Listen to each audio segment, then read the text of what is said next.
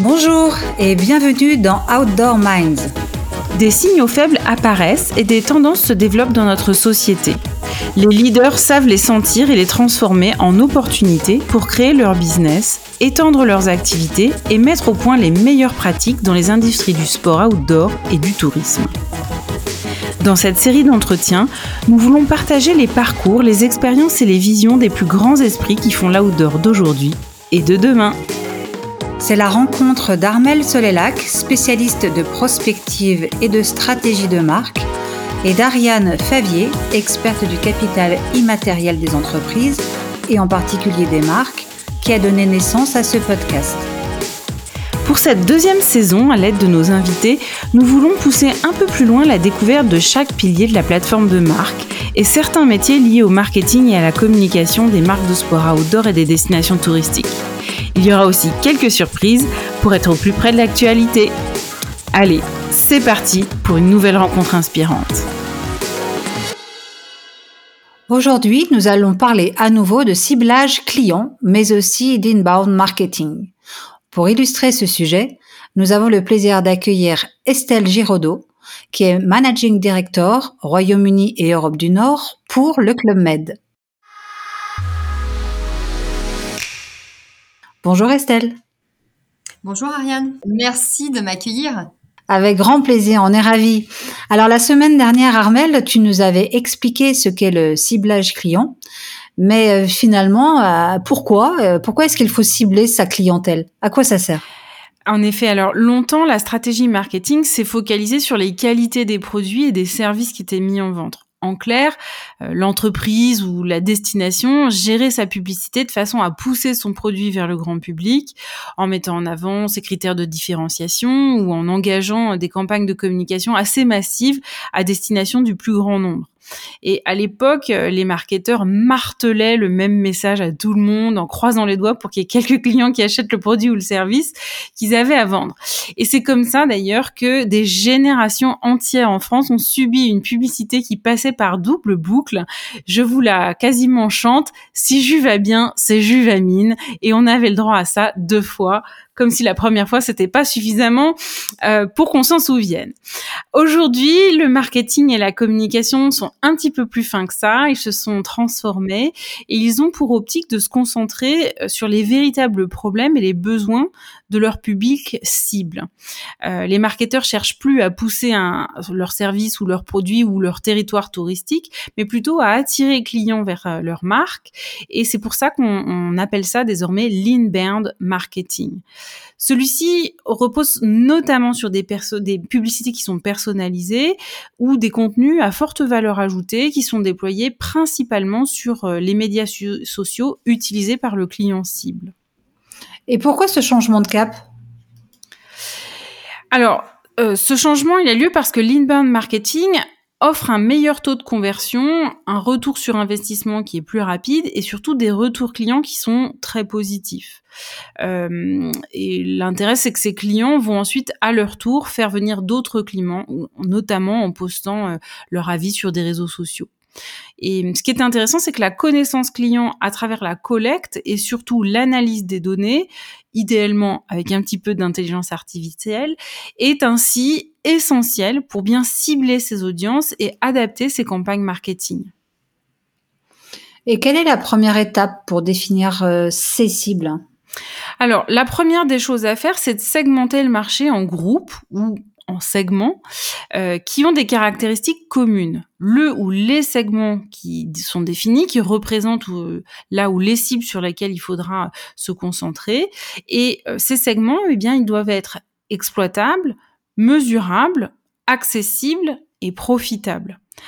Donc, petit conseil, ne vous lancez pas immédiatement dans la création parfois un peu longue et fastidieuse de personas, mais commencez par segmenter votre marché je vais faire un petit peu de teasing pour les prochains épisodes, euh, puisque Ariane et moi, on vous donne rendez-vous la semaine prochaine pour continuer à parler des étapes euh, qui suivent pour segmenter votre marché. Merci Armel. Alors Estelle, est-ce que tu peux nous présenter ton parcours académique et puis les grandes lignes de ta carrière professionnelle jusqu'au poste que tu occupes euh, aujourd'hui au sein de Club Med? Avec plaisir Ariane. Donc pour la, la, genèse, moi je voulais être professeur, donc rien à voir avec ce que je fais aujourd'hui.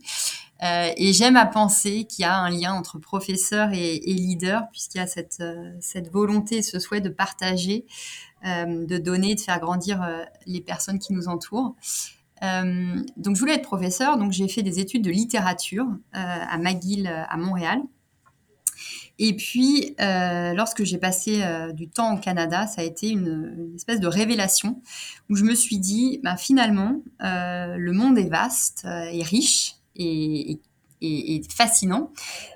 donc, je pense que professeur peut-être ne va pas me permettre d'assouvir mes envies de découverte de l'international et de l'excitation que ça, que ça peut offrir. Donc j'ai décidé de changer de voie, de pivoter comme on dit aujourd'hui. Et euh, ce qui était le plus naturel entre la littérature et le monde du business, c'était le marketing et la communication. Euh, et donc j'ai fait mon master à l'époque, ça s'appelait euh, DESS, à l'IAE de Lille, en, communication et marketing international, avec comme spécialité les médias électroniques qui à l'époque étaient les prémices du marketing digital. Et, donc, suite à, cette, euh, suite à ces études, euh, j'ai eu un de mes précieux conseils dans ma carrière qui était commence en agence de pub, ça sera la meilleure école pour toi, euh, puisque tu n'as pas eu un parcours entre guillemets typique, école de commerce avec tout le, la solidité académique du marketing et de la communication.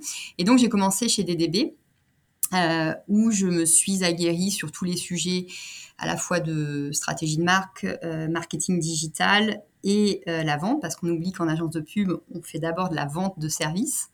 Euh, et j'ai eu la chance, en fait, d'avoir un portefeuille de clients euh, issus du tourisme et, et, très international. Donc, un de mes clients était l'Office de tourisme d'Égypte dans le monde, sur 24 marchés.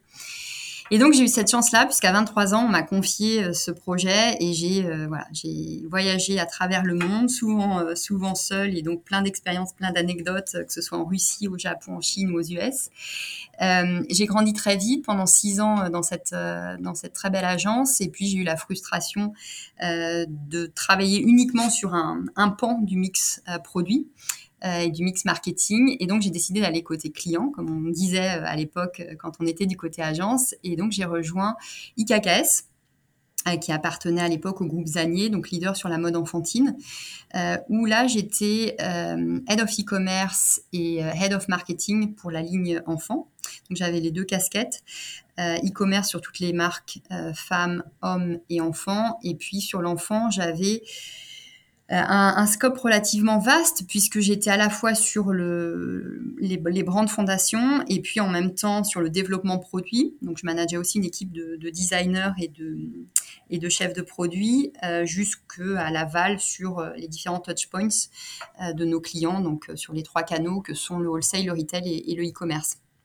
J'ai fait ça pendant trois ans sur un scope Europe avec aussi la mise en place de franchises en Chine. J'ai adoré. j'ai adoré le retail, j'ai adoré la création, j'ai adoré euh, euh, le fait d'être à la fois dans l'analyse business et dans la créativité. Euh, j'ai adoré le challenge de me dire je vais manager des designers alors que je n'ai absolument aucune légitimité sur le design et la mode. donc on m'a regardé un peu en coin après et puis j'espère réussi à apporter ma pierre à l'édifice. Euh, et puis il y avait une notion importante de repositionnement de, marque que, voilà, que j'affectionne particulièrement. Puis j'ai rejoint Club Med il y a dix ans à Londres. Euh, là encore un peu atypique parce que c'est un shortcut. D'habitude on passe par la case euh, siège. Et j'avoue que, pour être tout à fait honnête, j'avais pas forcément envie de revenir dans le tourisme. je vais dire ça à mon audience qui est une audience de tourisme parce que je voulais changer de secteur en fait tout simplement. Et puis c'était Club Med donc marque pour moi hyper prestigieuse séduisante. Et c'était Londres parce que depuis Montréal j'avais euh, beaucoup euh, d'envie euh, de repartir à, l'étranger. Donc j'ai pris ce pari-là euh, et dix ans après j'y suis. Donc je pense que c'était la bonne décision euh, de revenir dans ce secteur et de et de faire cette, ce tournant-là.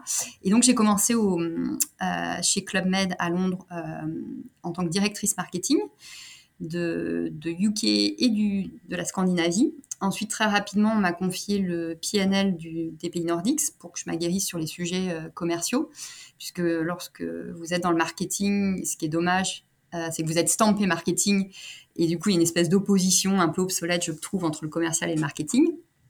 Euh, et puis ensuite, j'ai eu une, phase assez intéressante où j'ai eu des, des, DG qui sont venus et repartis. et moi, donc, j'occupais de façon très officieuse l'intérim de ce poste-là. Et puis, au bout d'un moment, j'ai eu je ne sais pas si c'est la lucidité de me dire je vais être plus assertive et je vais expliquer à mon manager que je peux être juste numéro 2 et il faut qu'il me le dise et voilà, je contacte.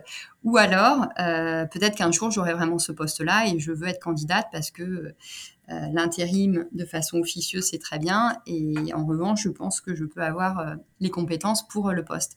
Et je dis ça parce que je sais qu'on a beaucoup d'audience féminines et que jusqu'ici, j'ai jamais, j'avais jamais été très assertive. J'ai, on m'a fait confiance, j'ai grandi, j'ai toujours été très reconnaissante des entreprises et de mes managers pour ça. Mais là, je sentais qu'il y avait un point important euh, un milestone important à, prendre. Et, ça m'a servi puisque mon manager a ouvert le poste, je faisais partie des candidats et, euh, m'a confié le poste. Donc j'ai été nommée il y a à présent 7 ans euh, sur le poste de directrice générale UK Nordics. Et puis il y a 4 ans, on m'a confié un périmètre plus grand qui est donc l'Europe du Nord. Que, que, je, que, voilà, que je manage aujourd'hui, qui fait à peu près 100 millions d'euros et environ 80 personnes. Waouh, c'est énorme. Alors, avant que tu nous parles du groupe absolument iconique qui t'emploie, est-ce que tu peux nous partager quelques-unes de ces fameuses anecdotes de voyage sur ta première partie de carrière quand tu travaillais chez DDB euh, alors j'ai une anecdote, je pense que je, garderai euh, très vive euh, une grosse partie de ma vie puisque j'étais jeune et été très marquée.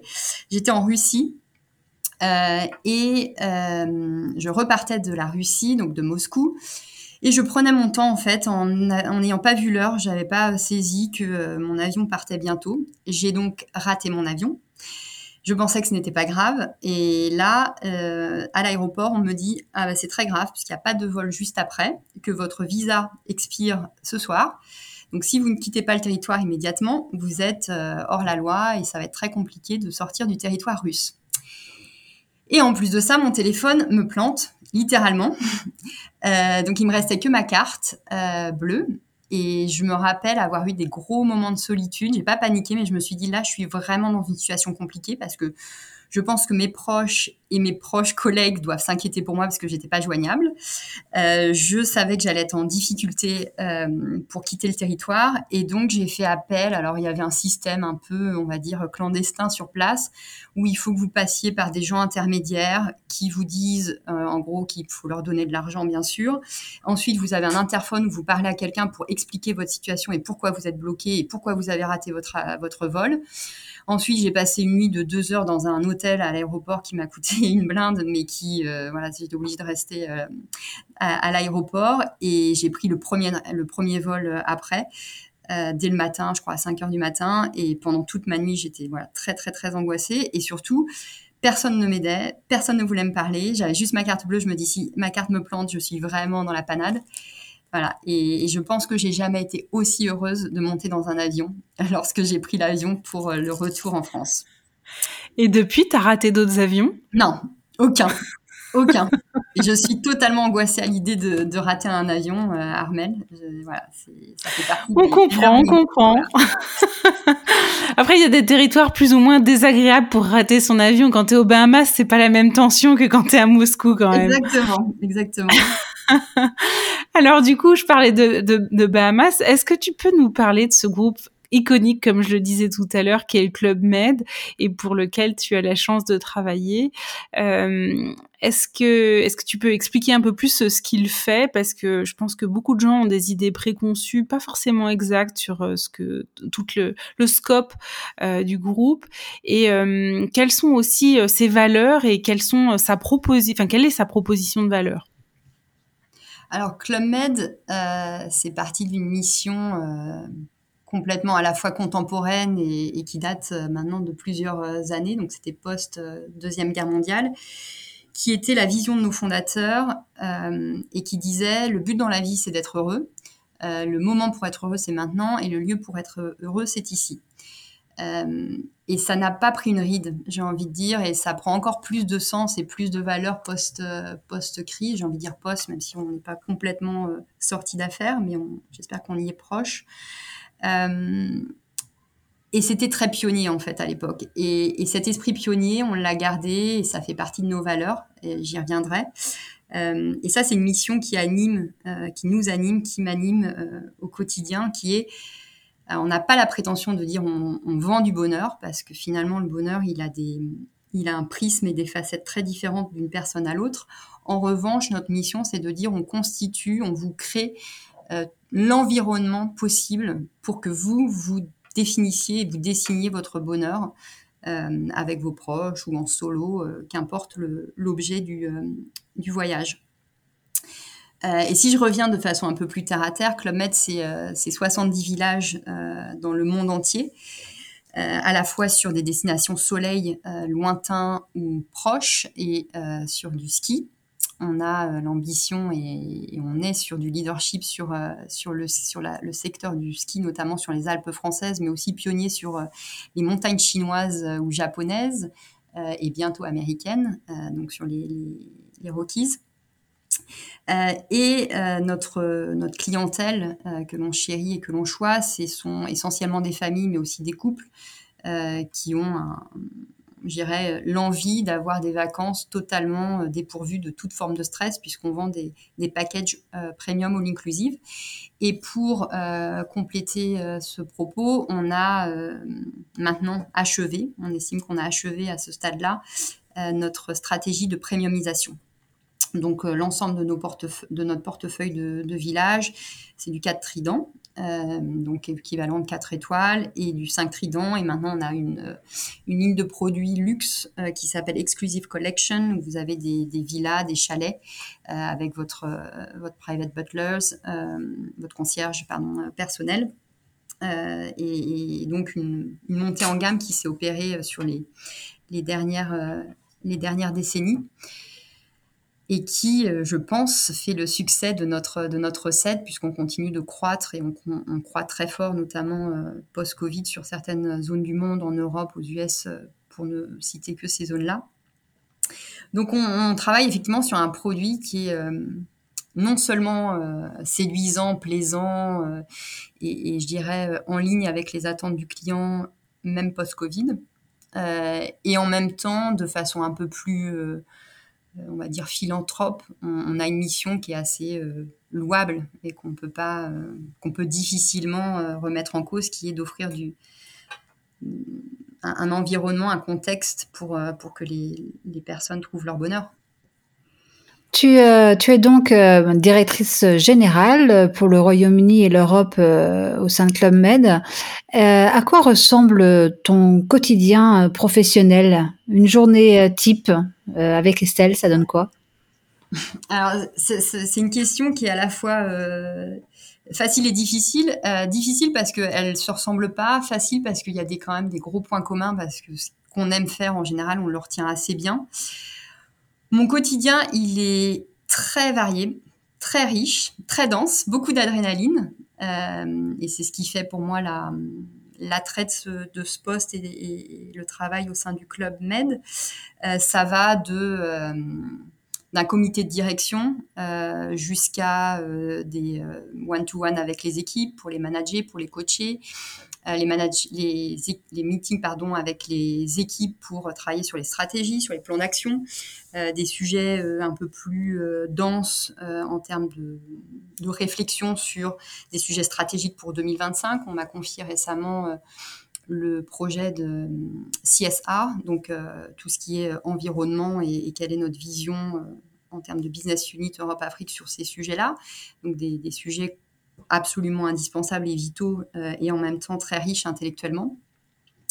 Euh, ça peut être euh, voilà des meetings qui sont sur l'aspect financier de notre business, bien entendu.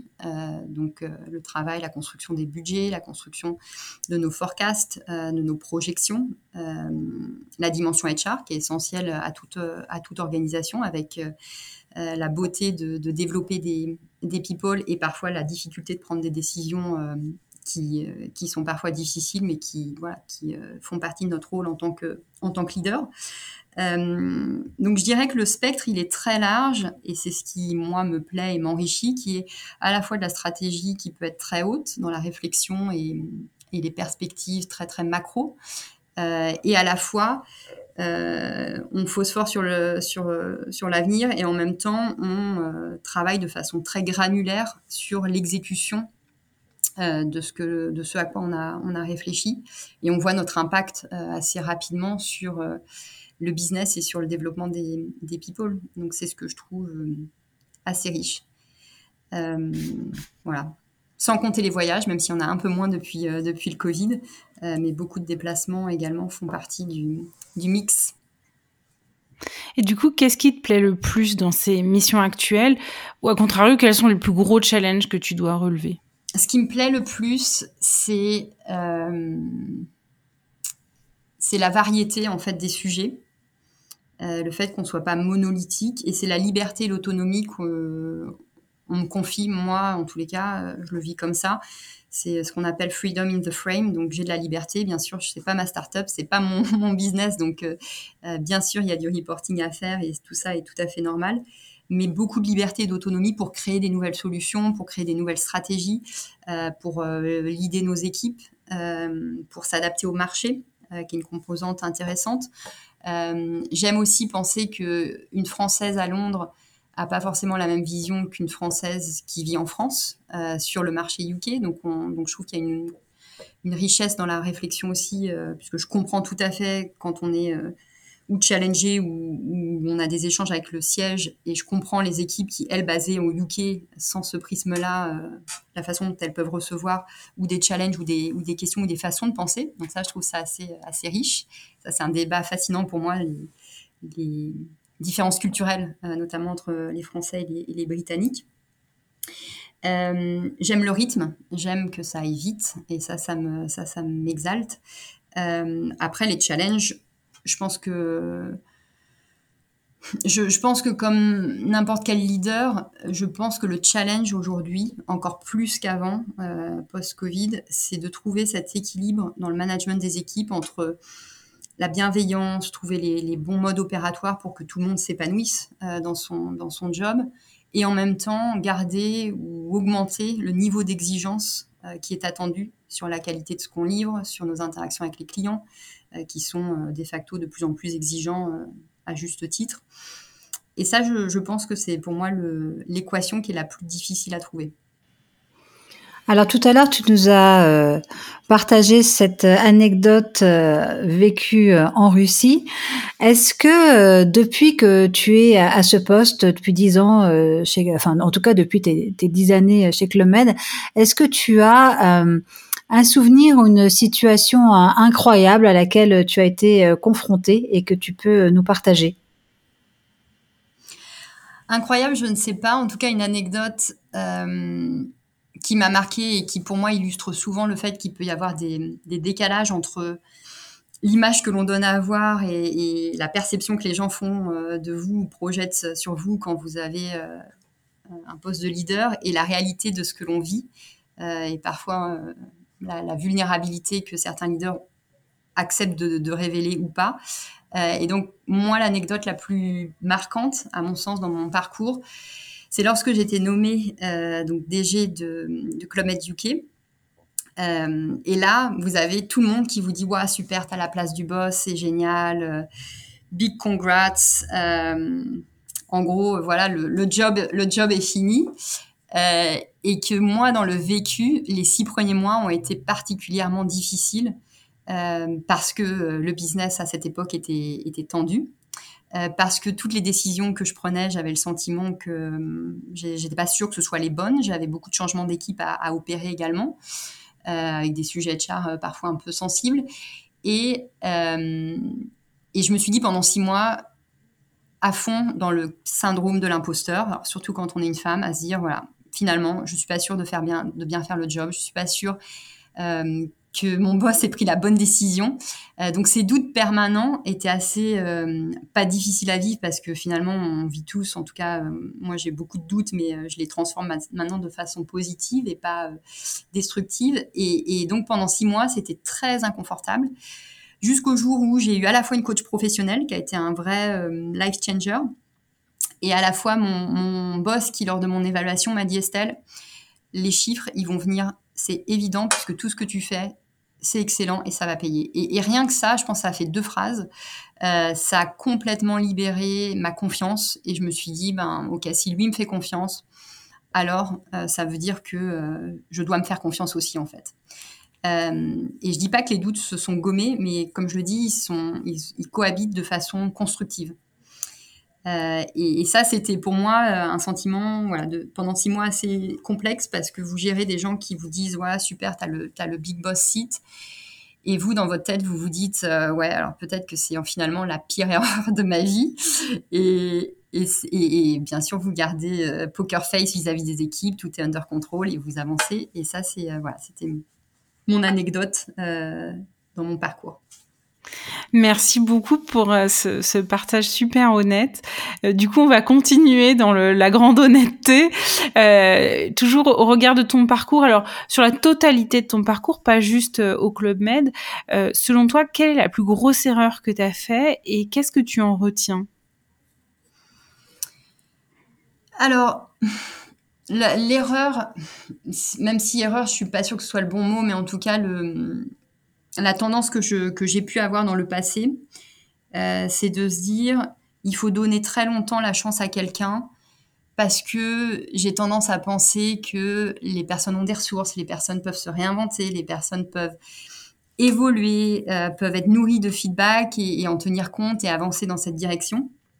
Et il m'est arrivé à quelques reprises, en fait, de, de laisser des situations un peu s'envenimer en me disant non, la personne va réagir, euh, elle a des qualités, il faut, il faut se battre. Mon rôle en tant que manager, c'est de développer ses forces et de, et de l'accompagner. Et au bout d'un moment, notamment une fois, je me rappelle, mon, manager, pas au Club Med, dans une autre entreprise, m'avait dit, ben, Là, si ça continue, en fait, c'est pénalisant pour toi parce que ça te dessert de garder cette personne et de t'acharner, entre guillemets, sur le fait que tu penses qu'elle va faire un bon job. Et ça, ça a été un learning pour moi, même si euh, voilà, je ne prends pas de décision hâtive sur, euh, sur des sujets euh, importants, que ce soit people ou business. Il faut se donner le temps de réflexion. J'aime aller vite, mais j'aime bien réfléchir avant.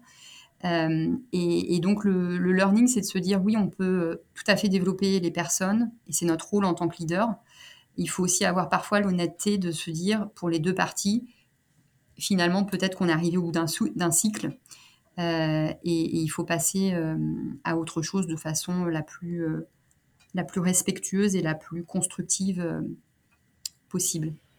Mais comme je suis quelqu'un qui a du mal à abandonner de façon générale, ça se traduit aussi sur, sur ce type de sujet. Et à contrario, si tu jettes un coup d'œil sur l'ensemble de, de, ton parcours professionnel, est-ce que tu as une ou plusieurs grandes fiertés ou, vraiment un grand moment d'accomplissement? Alors tout à l'heure, tu, tu, as un peu évoqué justement la, comment tu t'es emparé du poste que tu occupes actuellement et comment tu as vécu au démarrage. Je pense que maintenant c'est une satisfaction d'être arrivé, même s'il n'y a jamais de d'aboutissement final, hein, mais que tout est sans arrêt remis en question. Mais est-ce que, tu as eu d'autres grandes fiertés que tu peux partager avec nous, ou c'est des moments un peu de grâce comme ça sur un parcours pro? Ouais. Euh, il y en a un en particulier puisque on a réussi avec les équipes à doubler la taille du business au UK euh, sur le marché du ski. Et ça, c'est ma grande, euh, fierté. Et bien sûr, elle est tout à fait partagée avec mes collaborateurs. Euh, puisque alors il y, a, une double layer. Il y avait un enjeu interne puisque quand je suis arrivée sur le poste euh, au UK, on m'a dit euh, attention, les Britanniques, on n'est pas sûr que ce soit la bonne clientèle pour pour Club Med. on fait beaucoup de promos, c'est peut-être pas forcément le bon match entre eux et nous ce qu'on peut offrir. Donc il y avait beaucoup de suspicions sur le potentiel du marché pour Club Med et un sentiment qu'on n'avait pas craqué le sujet et on n'était pas sûr de de l'issue. Euh, et donc moi, je suis arrivée euh, et j'ai présenté au board une stratégie qui était assez disruptive, qui était de dire, OK, euh, ma stratégie, si vous me laissez faire pendant quelques années, c'est d'abandonner complètement le soleil. Donc là, vous parlez à un CEO qui, dont la moitié du business, c'est le soleil. Donc on va pas faire de soleil sur le UK, on va se concentrer sur le ski, on va arrêter un peu le brand, on va travailler beaucoup plus sur la performance, on va travailler beaucoup le travail sur le gain de part de voix euh, online et le gain de part de marché de facto, de façon assez granulaire et, sous le radar, je dirais. les PR, on va aussi les faire différemment et plus connectés au digital. Les belles affiches dans Londres, il n'y en aura plus.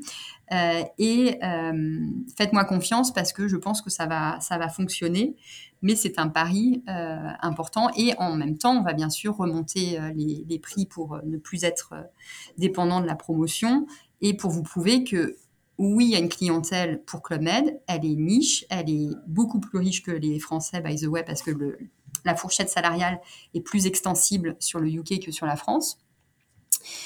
Euh, donc, voilà comment nous allons fonctionner. Et, euh, donc, on m'a, laissé euh, avancer sur cette voie-là avec, beaucoup, enfin, avec beaucoup de support dont je suis reconnaissante. Et on a réussi en 4 ans à peu près à doubler la taille du business. On est passé de 40 à 80 millions à peu près, ish, sur, la niche, sur la niche ski ce qui nous a permis ensuite d'avoir euh, de l'oxygène pour penser à la diversification de clientèle sur des, cibles couples et, amis, sur maintenant la diversification soleil. Euh, et ça, ça a été un, moment de grâce, comme, euh, comme tu dis, Ariane, parce que c'est pas un quick win, c'est structurant, et pour le groupe et pour, et pour le, le marché. on est passé top 3 en marché sur l'Europe donc ça, c'était aussi ma petite fierté personnelle. Euh, et comme je vous dis, il y avait aussi un enjeu interne où, voilà, où il y avait euh, à juste titre des questionnements sur le marché. Et je me dis, ben, si au moins j'ai apporté ça avec mes équipes, c'est, euh, on va dire, ma legacy. si demain je ne suis plus, je je dis pas qu'on mettra ça sur mon épitaphe. Hein, j'espère qu'on mettra autre chose. mais en tout cas, voilà, ça m'a. C'est un moment de grâce dans mon parcours.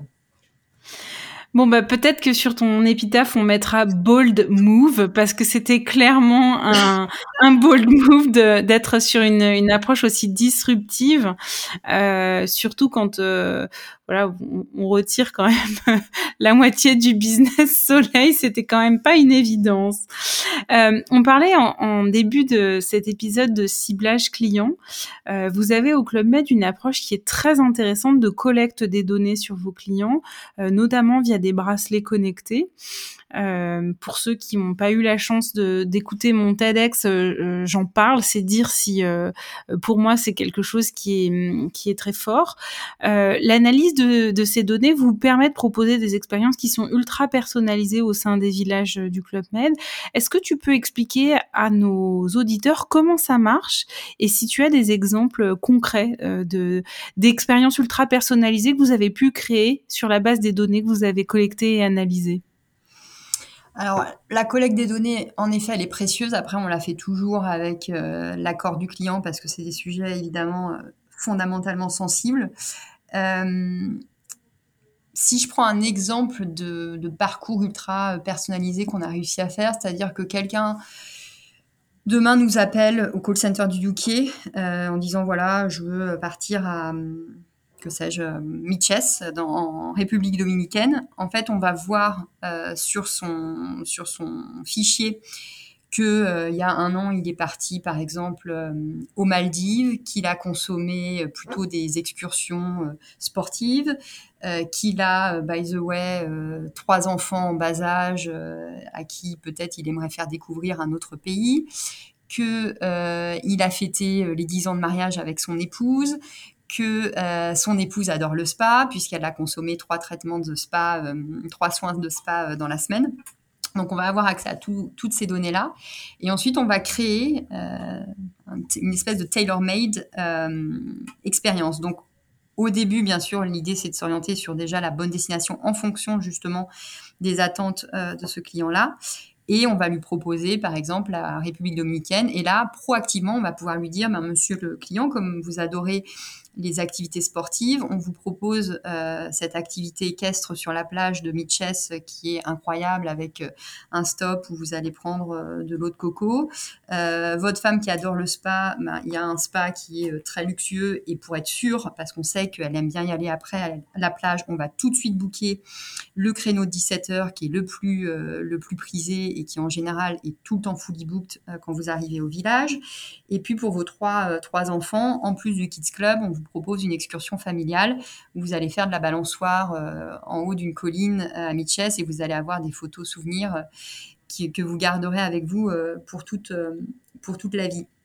Donc c'est ce type de, je dirais, de, de, service client qu'on souhaite euh, apporter, qui est assez disruptif avec le secteur du, du all inclusive, parce que le all inclusive, euh, a priori, c'est tout sauf euh, du tailor-made. Et nous, dans notre esprit pionnier, au Club Med, on souhaite justement se dire, en fait, le all inclusive, c'est une façon de voyager pour gommer tout le stress de la logistique et le planning, parce que nos clients passent leur vie à planifier et à, et à bouger leur agenda dans tous les sens. Euh, et, donc ça, c'est une espèce de, de terreau justement euh, qui permet d'avoir des vacances sereines euh, et sans stress. Et les couches supplémentaires qu'on ajoute, qui sont, les, qui sont très importantes, c'est la personnalisation des services et des activités en fonction des attentes des clients. Donc en fait, la, proposition euh, Club Med, effectivement, est basée sur le All Inclusive, à laquelle vous ajoutez des services vraiment sur mesure, ultra personnalisés euh, pour une expérience client euh, incroyable. Oui, et, ça, c'est notre esprit pionnier qu'on a gardé depuis, euh, depuis la jeunesse de, de Club Med, euh, qui est de se dire on ne se cantonne pas à une catégorie, euh, le all inclusive est, simplement, je dirais, un moyen de voyager euh, de, la, de façon la plus sereine possible. En revanche, nous, notre valeur ajoutée, elle est sur euh, toutes les activités sur mesure que l'on peut offrir à nos clients selon leur vision propre du bonheur, qui est très différente d'une personne à l'autre. Concernant le, le, tourisme au sens large, c'est une industrie qui a beaucoup évolué ces dernières années tu es un joli poste d'observation. Euh, est-ce que tu peux nous partager les évolutions qui t'ont le, plus marqué? Euh, Je dirais d'un point de vue de, sur la marque et notamment sur, des, sur un segment comme le premium ou, le luxe, euh, ce que je trouve le plus marquant, qui a été accéléré avec bien sûr les réseaux sociaux, la tech, la génération des, millennials, c'est une espèce de paradoxe où avant une marque luxe ou une marque, premium se voulait euh, rare, se voulait euh, distante, euh, se voulait quasiment inaccessible parce que c'est comme ça qu'on voit le, luxe, un côté un peu statutaire et, et les marques parlaient aux clients de façon un peu souveraine. Voilà, je sais que je suis la meilleure marque dans le luxe et vous clients devez accepter et, être convaincus de ce que je vous dis. Euh, et on voit aujourd'hui que le, paradigme a changé et que les marques, même luxe, sont au même niveau que le client. Euh, que cette distance, elle est gommée et qu'une marque luxe va avoir le challenge de gérer son paradoxe entre je dois rester rare euh, et garder un côté un peu euh, mystérieux ou en tout cas, euh, je dirais, sur son piédestal et, générer de la fascination et de l'admiration. Et en même temps, elle doit être accessible, proche, doit comprendre et s'adapter à son, à son client qui est maintenant très digital minded et, et, qui a un côté peut-être plus informel dans sa communication et sa façon d'aborder la vie, les gens, etc. Euh, donc ça, je trouve que c'est un, c'est un point assez, euh, assez marquant en termes de, en termes de marketing. Euh, et puis le deuxième point, qui peut-être aussi s'est révélé encore plus pendant la crise et après la crise, c'est qu'on a beaucoup longtemps pensé que c'était le tout digital, que les contact centers où on parle à, des clients, que ce soit sur des produits de luxe de, sacs euh, à main ou, de voyage allait disparaître.